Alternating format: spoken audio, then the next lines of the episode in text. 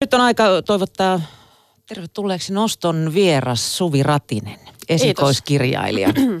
Tuo romaanisi Matkaystävä, se kertoo siis lestadiolaisyhteisössä kasvamisesta, siitä irrottautumisesta ja halusta olla kuten muutkin. Öm, sä kirjoitit, että sulla ei parikymppiseksi asti ollut mitään, mitään käsitystä esimerkiksi popmusiikista. Olisitko tiennyt tämän äskeisen en. artistin Justicein? En, en, en. Ei ollut edes tutun kuulone.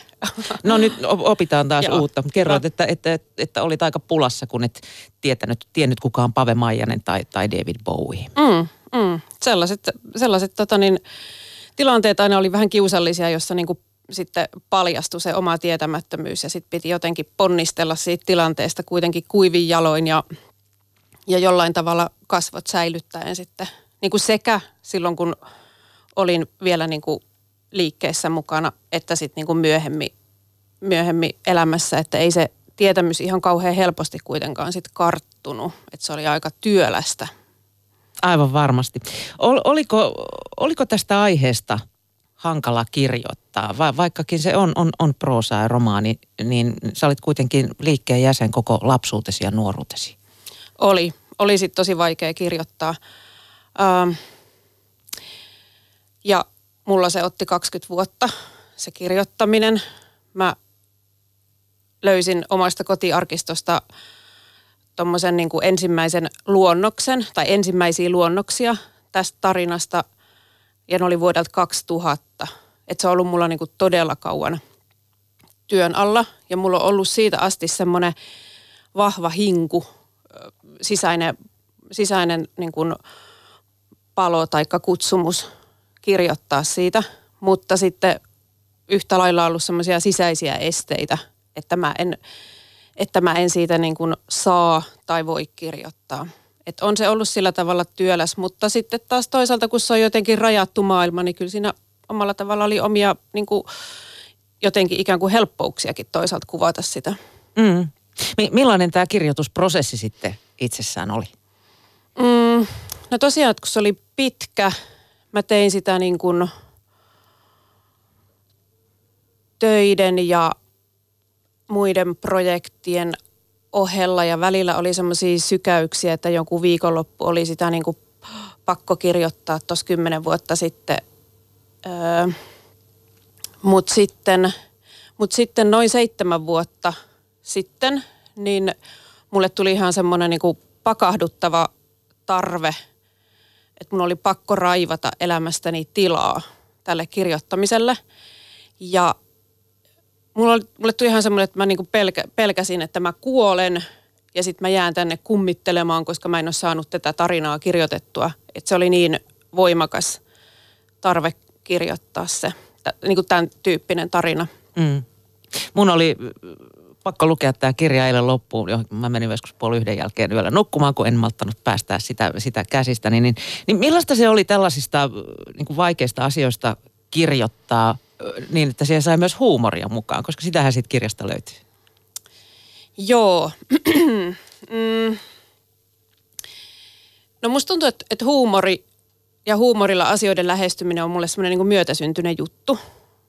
Että, että sitten mä vaan niin kuin vahvistin sitä ton kirjoitusprosessin myötä.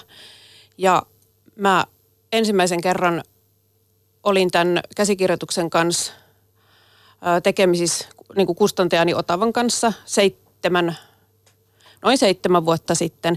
Ja he, tai Otavalta heti niin kuin sitä huumoria sieltä alleviivattiin. Ja tavallaan sitten se, että, niin kuin, että kun ulkopuolinen mm, lukija sitä huumoria sieltä korosti, niin sitten se myös niin kuin, niin kuin auttoi mua niin kuin itseäni vahvistaa sitä huumoria ja ja jopa korostaa. Ja kyllä mulla oli välillä jopa semmoista, niin kuin, että musta tuntuu, että mun on, niin kuin, mulle tuli semmoinen niin maneeriomainen tarve vääntää vitsiä asiasta kuin asiasta mikä oli sitten varsinkin loppuvaiheessa rupesi tuntua vähän niin kuin jopa niin kuin itteekin rupesi kyllästyttämään, mutta, mutta se on myötäsyntynyt tai, tai luontainen mulle. Jos sitten mennään sinne sun, sun lapsuuden, lapsuuteen ja kouluaikaan, niin, niin miten se erosi ei-uskovista? Oliko sulla hankalia tilanteita koulussa kavereiden kanssa? Ku, kuinka eristäytyneitä te olitte ei-uskovista? No, ähm, Ja sanoit, että nuorena joudut jo näitä musiikkikysymyksiä niin, esimerkiksi vähän, vähän väistelemään. Väistelee ja kikkailee, että miten selvitä niistä tilanteista. Ö, oli oli semmoisia, anteeksi, semmoisia ihan niin kuin, tavallaan kinkkisiä tilanteita, että oli niitä, oli niitä melko paljon kuitenkin. Ö, mua ei ole ikinä kiusattu koulussa, että en mä sillä tavalla ole, niin kuin siis tämän lestadiolaisuuden takia, että en mä sillä tavalla ole siitä kärsinyt ikävästi. Mutta sitten kun oli vaikka nyt tanssitunnit tai levyraadit, semmoiset oli tosi niin kuin kiperiä tilanteita. Tai sitten muistan, kun joku televisio tuli luokkaan, niin, niin sitten vähän silleen sydänpamppailen, että, että, että miten nyt tästä tilanteesta ja mitä mä nyt sanoin ja minkä tekosuun mä nyt keksin, että mä en tuu tanssitunnille tai vanhojen tanssiin lukiossa. Ja, että ne oli vähän semmoisia niin kuin, ne oli semmoisia stressaavia tilanteita. Mm, eikö niistä voinut sitten opettajalle sanoa Joo, ihan toki. suoraan? Ja Joo. toki, ja opettajalle, kyllä kyllä opit, opettajalle ehdottomasti sanottiin, ja mä muistan, että mä oon päiväkodissa kuusivuotiaana ensimmäisen kerran sanonut opettajalle, että mä en tule mukaan tähän piirileikkiin, koska koin sen synniksi. Öö, Mutta sitten, tota, mut sitten just niin kuin kavereille, koulukavereille, kun sanoit, että okei, te menette harjoittelemaan vanhojen tanssia, niin mä menen hiihtämään – niin niitä tilanteita oli kuitenkin aika paljon. Mm.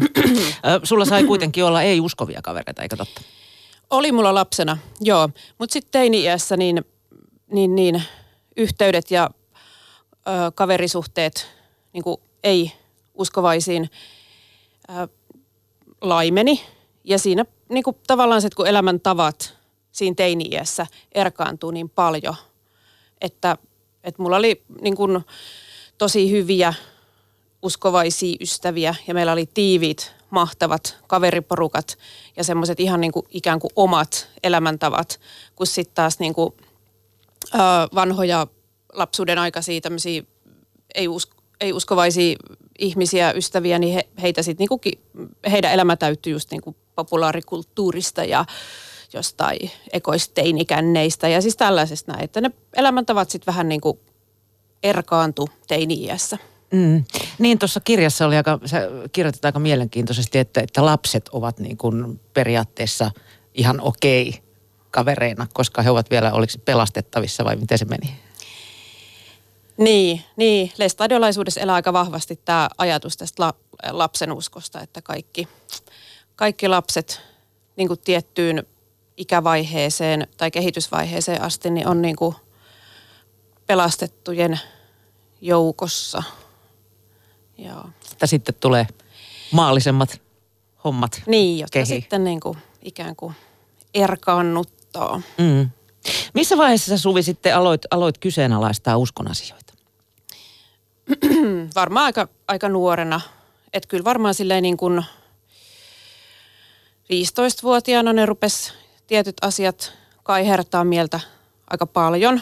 Mutta sitten silleen niin kuin vuosi vuodelta tietyt kysymykset nousi kiperimmiksi ja vaikeammiksi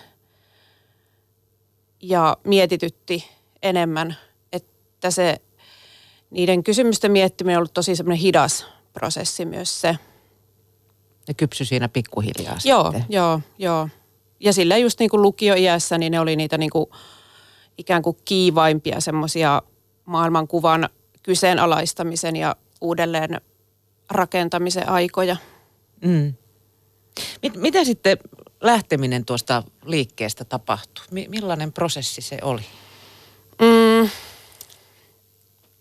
No sitäkin, sitä lähtemistä mä olin niin kuitenkin valmistelu aika pitkään. Ehkä, ehkä jopa niin kuin vuosia, mutta ainakin nyt sitten silleen niin kuin kuukausia silleen niin kuin selkeästi. Ja valmistellut itseäni, mutta mä sitten niin kuin vähän silleen roolisuorituksen omaisesti sitten niin kuin elin tiettyyn päivään asti niin kuin norma, niin kuin tavallisena uskovaisena ihmisenä niin kuin ennenkin. Ja sitten se oli vain niin kuin yksi päivä, jonka mä olin päättänyt hyvissä ajoin etukäteen, että se on niin kuin se rajapyykki. Että sitten sen jälkeen en enää sitten tuota niin lukeudu lestadiolaisiin, että niin kuin ikään kuin sille jul, jul, siis niin kuin lähipiirille julkaisin tämän tämän niin kuin ratkaisuni. Mm. Tuliko se helkku salama kirkkaalta taivaalta sitten? No paljolti, joo, ja se oli aika surullista. Mm. Mitä siinä sitten niin tapahtuu? Onko se niin, että yhteisö hylkää sitten kertalaakista vai pystyykö enää puhumaan ja juttelemaan? Pystyy ihan hyvin juttelemaan ja puhumaan todellakin. Ja en mä, mä en koe, että, että yhteisö hylkäisi, tai, tai että mulla ei ollut sellaista kokemusta. Ei, ei, ei, ei oikeastaan niin kuin yhteisö eikä yksilöt varsinaisesti hyljännyt, mutta se, että, että sitten kun tulee se niin kuin toinen sisältö elämää, niin sitten vaan niin kuin elämäntavat ja ikään kuin elämän tavoitteet sitten niin kuin erkaannuttaa ja, ja näkemykset ja, ja tota, no, maailmankuva. Niin löytääkö niin. enää yhteistä jutun juurta? Niin, se on vaikeampaa sitten. Se on ikävä, ikävä juttu, mutta ihmiset paljon hengaa kaltaistensa kanssa, niin silleen se vähän sitten menee. Että se on helpompi olla sitten niiden sellaisten ihmisten kanssa tekemisissä, kenen kanssa niin silleen selkeästi jakaa samantyyppisiä tavoitteita. Mutta ei, oli, se, oli se kiperä ja niin kuin surullinen vaihe sekä minulle että, että muille, mutta ei mitään semmoista niin kuin, ö, ei tosiaan mitään semmoista niin kuin siinä kohtaa mitenkään dramaattisen jyrkkää hylkäämistä sitten kuitenkaan. Mm. Öm, yhteisössähän ajatellaan sitten, että siitä lähteville käy, käy automaattisesti huonosti jotain pahaa. Mi, mistä sellainen johtuu? Mm. No se on Onko niin... se niinku pelottelua vai, vai tota pettymystä? Vai? Varmaan molempia. Varmaan molempia. Ja joo, sit mä oon itse ajatellut sitä, että se on myös sitten semmoinen, se on hirveän voimakas tarina siellä stadiolaisuuden keskellä mun kokemuksen mukaan. Se tarina, mitä kerrotaan, että lähtiöille käy huonosti, niin se on sitten myös semmoinen, että sen sitten niinku ihminen itse sisäistää, niinku tämmöinen lähtiä. Että kyllä mä koen, että se on ollut niinku mun elämässäni semmoinen niinku iso määrittävä tarina. Millaisia pelkoja sulla oli? oli oliko, oliko sulla, kun sä lähdit, niin tota, semmoisia mm. kauhukuvia? Oli tosi paljon. Mä olin just ajanut... Ei hyvä ajo, heilu. Joo, mä olin just ajanut ajokortia niin kuin ajoin, ajoin sit silloin paljon ja ajoin silloin vielä reteesti niin isän autolla. Niin tota, sitä mä pelkäsin tosi paljon. Mutta sitten niin kun, ö, kyllä, niitä, kyllä, kyllä niitä on ollut tosi niin kun, siis pitkää. Että kun siitä on 20 vuotta aikaa, kun irtaannuin tästä liikkeestä, niin, niin kyllä niitä, kyllä se niin kuin ikään kuin varjo elää. Ja sitten mä muistan, mulla on yksi esimerkiksi ollut tällainen, että, että mä pelkäsin, että mä pudotan parvekkeelta maton naapurin päälle. ja se niin kuin aiheutan niin kuin naapurin kuoleman tai jonkun onnettomuuden. Siis niin kuin tämmöisiä että, että koska mä oon niin kuin paha ja saa sen pahan leiman, niin sitten niin kuin tekee paha jotain. saa palkkansa niin, jossain tekee vaiheessa. jotain, tekee jotain tosi pahaa, että mokaa pahasti. A- aina joku varjo joo, perässä. Joo, niin, niin. Mm. Aika rasittavaa. No sä riuhtasit todella itse irti ja lähdit sitten tänne etelään, mm. et, etelään suuntaan. Mm, aika yksinhän sä olit. Oliko, oliko sun vaikea saada uusia ystäviä? No ei mun ollut oikeastaan vaikea saada uusia ystäviä, että mä, mä tota, mm, mä opiskelin yliopistossa siinä vaiheessa ja kyllä niitä sitten niinku kuitenkin sitten hyvä mäihä kävi, että, että sattui kohdalle semmoisia niin passeleit ihmisiä, kenen kanssa niin kuin opetella maailman tavoille ja työstää sitä identiteettiä ja myös surra sitä menetystä. Että tosi semmoisia just niin kuin passeleit ihmisiä siihen kohtaan, niin kyllä niitä löytyi. Joo. Kuinka avoimesti sä kerroit ö, menneisyydestä? Kyllä, vai, mä siinä vaiheessa, kyllä mä siinä vaiheessa ö, tosi avoimesti kerroin tosi avoimesti. Että sitten mulle tuli joskus myöhemmin semmoinen vaihe, että, että, että, että mä halusin niin kuin vaieta siitä niin kuin menneisyydestäni niin kuin joissakin työpaikoissa ja joissakin ihmissuhteissa. Ihan sen takia, että mä halusin niin kokeilla, että pystyisinkö mä joskus olemaan jotain muutakin kuin lestadiolainen tai ex-lestadiolainen. Että, että, niin kuin, että todella niin kuin kokeilla olla se ikään kuin NS-tavallinen suomalainen. Mm. Tuntuuko sinusta sitten, että sä kannat sitä leimaa koko joo, ajan? Joo, kyllä, kyllä. kyllä. Kuinka paljon sä törmäsit sitten ennakkoluuloihin? Aika paljon, totta kai. Totta kai. Mi- millaisia sieltä tuli? Hmm, mitäs mä nyt... Olisi näitä tyypillisiä pesukone Joo, juttuja? kyllä semmoisia ja, ja sitten semmoisia, niin että no kaikki kliseet, koko setti. En mä nyt äkkiseltään niin kuin muista. Mutta sitten myös se, että mä, että mä sain myös aina olla niin kuin myös selittelemässä ja puolustelemassa, niin kuin puolustamassa sitä yhteisöä. Tai siis usein, usein. Että kun no sähän oot Lestadiolla, niin sähän tiedät, minkä takia te. Ja, ja vaikka mä en enää siis tosiaan ollut, niin se oli vähän niin kuin semmoinen erikoinen identiteetti sitten. Mutta tein sitten semmoisen niin kuin ihmiskokeen, että pikkasen silleen niin kuin valkoisten valheiden avulla niin kuin kielsin ikään kuin sen, että mä oon koskaan ollutkaan lestadiolainen ja sain sen tunteen, että olen tavallinen ja se tuntui kivalta. Mm, eli sut pistettiin yhden ihmisryhmän edustajaksi siinä Niin, sitten. kyllä, kyllä, kyllä. Niin, Lestadiolas liikkeessä siinähän on paljon erilaisia ja siihen eri tavoin sitoutuneita mm. ihmisiä, niin kuin tuosta kirjastakin käy ilmi. Onko se olemassa mitään keskivertolestadiolaista? Ei, ei, ei. Stereotypiat on, äh, kyllä ne monesti on totta, mutta sitten poikkeus vahvistaa säännön. Että kyllä on tosi vaikea, kyllä mä sanoisin, että on kuitenkin sitten silleen niin kuin vaikea ö, mitään tyypillisiä määritellä. Lestadiolaisuus on tosi iso porukka ja ryhmä, että kyllä siellä on monenlaista. Laidasta laitaan löytyy. Mm. Mikä oli Suvi sun mielestä vaikeinta sitten sopeutumisessa, so, sopeutumisessa valtaväestön tai, tai ei, ei-lestadiolaisten joukkoon? Mm, ehkä loppujen lopuksi sellainen niin kuin ihmiskuva. Niin kuin se, että, että todella sisäistää se, että kaikki nämä ihmiset nyt mun ympärillä, niin on niin kuin hyviä eikä pahoja niin kuin menossa kadotukseen. Helvetin lieskoihin. Niin. Ja, ja, ja niin kuin ikään kuin väärässä ja typeryksiä. Niin kuin se, miten mä olin niin kuin tottunut ajattelemaan. Mä koen, että se oli ehkä se isoin haaste. Eli omien ennakkoluulojen ylittäminen. Niin, ja sitten semmoisen kuin pään asetusten muuttaminen. Mikä sä luulet, Suvi, että tässä aiheessa ihmisiä kiinnostaa? Lestadiolaisuudesta on paljon kirjoitettu, ehkä nimenomaan proosan muodossa mm. viime vuosina. Öm, on, on noussut esille myös uskonyhteisöjen piirissä tapahtuneita väärinkäytöksiä. Uskot sä, että ne on saanut ihmiset enemmän kiinnostumaan tästä aiheesta? Mm. Esimerkiksi kirja Taivaslaulu, niin sitähän myytiin aivan valtavasti. Mm. Mä, mä en, no, mulla ei ole nyt mitään niin kuin lopullista vastausta tuohon asiaan.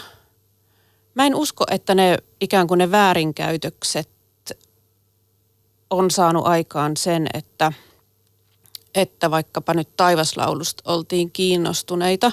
Kyllä mä luulen, että ne, se oli varmaan kuitenkin sen, sen romaanin omat ansiot, että siinä oli joku semmoinen juttu, joka kosketti ihmisiä, luulisin. Ja ehkä ehkä enemmänkin sit se, että se lestadiolaisuus on kuitenkin ollut aika suljettu yhteisö valtavirran näkö, niin kuin perspektiivistä päin katsottuna. Et siinä on niin kuin osittain semmoinen niin kuin eksoottinen katse, ehkä sitten mikä vaikuttaa, herättää kiinnostuksen. Mm. Oletko itse muuten lukenut tämän taivasluomun? Mm. Kuinka hyvin sä tunnistit siitä tutut piirteet? Mm, paljon, toki. Kyllä siinä niin kuin paljon samaa, tai siis paljon tuttua, paljon tuttua. Mutta sitten taas toisaalta, joo siis tosi paljon tuttua, mutta sitten taas toisaalta, kun siinä on niin kuin äitiyttä ja, ja semmoista niin kuin lapsiperhearkea, niin sellaista kokemusta mulla ei, mulla ei ole ollenkaan. Mm. Sä ton kirjan alkusanoissa kir- äh, kirjoitit myös, että sua alkoi pikkuhiljaa ärsyttää se, että, että me ollaan valtavan kiinnostuttu niin kuin vähemmistökulttuureista mm. ja näin, mutta siis, niin kuin ulkomaisista. Mm. Mut, mutta niin kuin kotimaiset, just tämmöiset uskonliikkeet, niin, niin sinne ei sitten niin kuin kiinnostusta ja ymmärrystä heru. Niin. Joo, Oliko se, se yksi motiivi sulla? Oli, oli se, joka silloin silleen niin kuin laittoi sit niin kuin työstää sitä asiaa. Tämä oli joskus niin kuin 2000-luvun alkupuolella, mä muistan, kun, kun ruvettiin yhtäkkiä puhumaan monikulttuurisuudesta niin kuin innostuneesti. Ja silloin tuli just näitä ulkomaalaisia eksoottisia,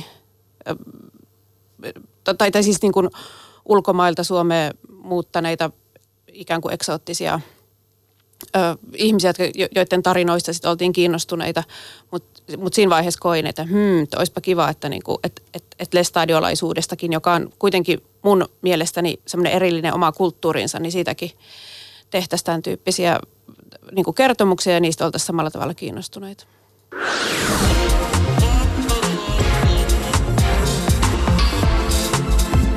Yle Puhe. Noston vieras.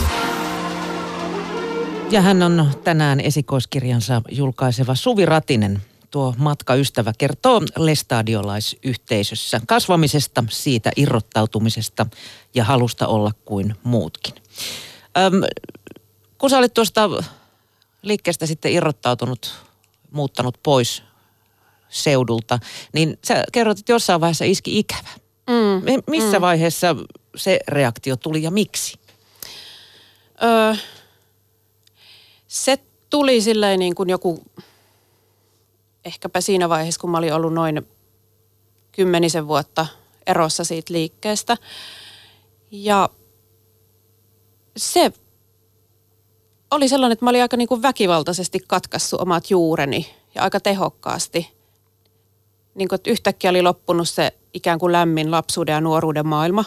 Siis täysin niin kuin mun oma vapaaehtoisen valintani seurauksena – mutta sitten äh, siellä oli kuitenkin tosi paljon semmoista niinku lämmintä ja kaunista ja hyvää. Ja sitten oli juureton olo. Mulla oli tosi juureton olo. Ja sitten kun mä vielä niinku yritin salata sen menneisyyteni, niin sitten tuli ihan semmoinen niinku, semmoinen jotenkin nääntynyt ja kui, kuivettunut olo. Ja, ja, ja se sitten just sai paljolti mua niinku niin kuin, että niin kuin mä niin kuin sit kirjoittamaan ja sitten niin kuin tällä kirjoittamisella kirjoitin itselleni juuret ja, ja sitten mä sen kirjoittamisen kautta sain niin kuin hengata siellä lapsuuden maailmassa. Et mä oon niin kuin tuntitolkulla kattonut suviseuroja YouTubesta, kun mä oon tätä kirjoittanut ja sen tyyppistä niin kuin roikkumista siellä lapsuuden maailmassa. Että, että mä, ja sitten mielestäni sain ihan hyvin niin kuin sen menneisyyden silleen niin kuin pakettiin. Mm. Voiko kerran liikkeestä eronnut muuten palata siihen vai onko se ikuinen morjens? Voi palata. Voi totta kai. Kävikö sulla sellaisia ajatuksia mielessä? No ei. Ei. Että kyllä mä, kyl mä on ihan tyy, siis tyytyväinen ollut valintaani koko ajan, mutta, mutta silti oli se ikävä. Mm. Vähän niin kuin semmoinen taakse jätetty kotimaa, niin sitä sitten kaipaa. Onko sulla, sanoisit sä edelleen, kun sä oot noin paljon noita asioita joutunut miettimään ja, ja, ja palaamaan sinne ja rakentamaan tavallaan niitä juuria, että sulla olisi lestadiolainen identiteetti? Hmm. No nämä on tosi vaikeita tämmöisiä määrittelykysymyksiä, mutta äh, no toki siis jossain määrin, toki jossain määrin, mutta ei silleen niin kuin ehkä nykyisin arjessa, niin se ei niin kuin oikeastaan vaikuta mitenkään, paitsi nyt kun mä tota, joudun tämän kirjan puolesta siitä puhumaan, mutta ei se, niinku, ei se muuten. Ei se muuten. Että tavallaan myös mä tuolla kirjalla niin kirjoitin itsestäni sen, sen niin kuin silleen pois. Joo. Suurin osa näitä lestadiolaisuutta kuvaavista tarinoista niin, niin on just liikkeestä irtautuneiden kirjailijoiden teoksia. Eikö tai pystyykö liikkeen sisällä sitten kirjoittamaan aiheesta? Mm, kyllä, varmasti pystyy. Ja, ja sitten siis lestadiolaisten omalla kustannusyhtiöllä SRKlla, eli niin, niin siis niillä on niillä on siis iso julkaisutoiminta ja siellä on niin vaikka nuorten romaaneja paljon. Että kyllä, kyllä pystyy, mutta niin, varmasti. Mm. Entä objektiivisesti itse liikkeestä? Tuleeko siitä kritiikkiä sitten? Niin kuin, vai, vai onko se liian, pystyykö sitä sisältä katsomaan? Mm, no siihen mä en oikein osaa sanoa, mm. että, että tota... Sun kirjasta olisi varmaan tullut siihen aikaan hiukan erilainen ainakin. Niin, että jos mä olisin jäänyt, tai, tai silloin kirjoittaa, joo, olisi taatusti. no lukeminenhan on lestadiolaisuudessa suosituin kulttuurimuoto. Mm. Öm, mit, miten lestadiolaisiin kirjailijoihin sitten sun näkemyksen mukaan suhtaudutaan? Jos ajatellaan vaikka Antti Hyryä, se, hän, hän lienee tuttu nimi monelle. Mm, mm. Tosi arvostettu, tosi arvostettu, kyllä. Ja varmasti paljon luettu. Eikä ensin ajatella, että ai niin, tämä on lestadiolainen. Ei, ei, ei, ei. ei. Mutta hän ei ole myöskään sitä mitenkään erityisen korostuneesti tuotannossa tuonut esille. Mm. Miten Suvi yhteiskunnallista keskustelua sun mielestä uskonliikkeistä, vaikkapa stadiolaisuudesta pitäisi käydä? Se on, se on aina jotenkin latautunutta meille. Mm. No mä yritän nyt omalta osaltani sitä käydä sillä tavalla, että mä niin kun, tällainen kuvaus, jossa on niin kuin yhtä lailla myönteisiä kuin kriittisiäkin elementtejä ja puolia, että se ei ole mitenkään niin kuin, anteeksi, äh, niin kuin pahasti, niin kuin pahasti väri, niin kuin värittynyt kumpaankaan suuntaan. Että ylipäätään, että muistetaan se, että, että, niin kuin, että ihmisissä ja liikkeissä, että on, on niin kuin monenlaisia puolia. Ja, ja niin kuin lisää vaan erilaisia tarinoita – ja puheenvuoroja siitä, että, että, että miten, miten tuota niin, niin kuin monen tyyppisiä ihmisiä kuuluu liikkeisiin, niin kuin tässä aluksi puhuttiin, että ei ole, ei ole tyypillisiä. Mm, ettei kaikkia pistetä samaan karsinaan. Niin, niin. Mitä positiivisia asioita sä olet lestadiolaisuudesta saanut tai löytänyt? Mm,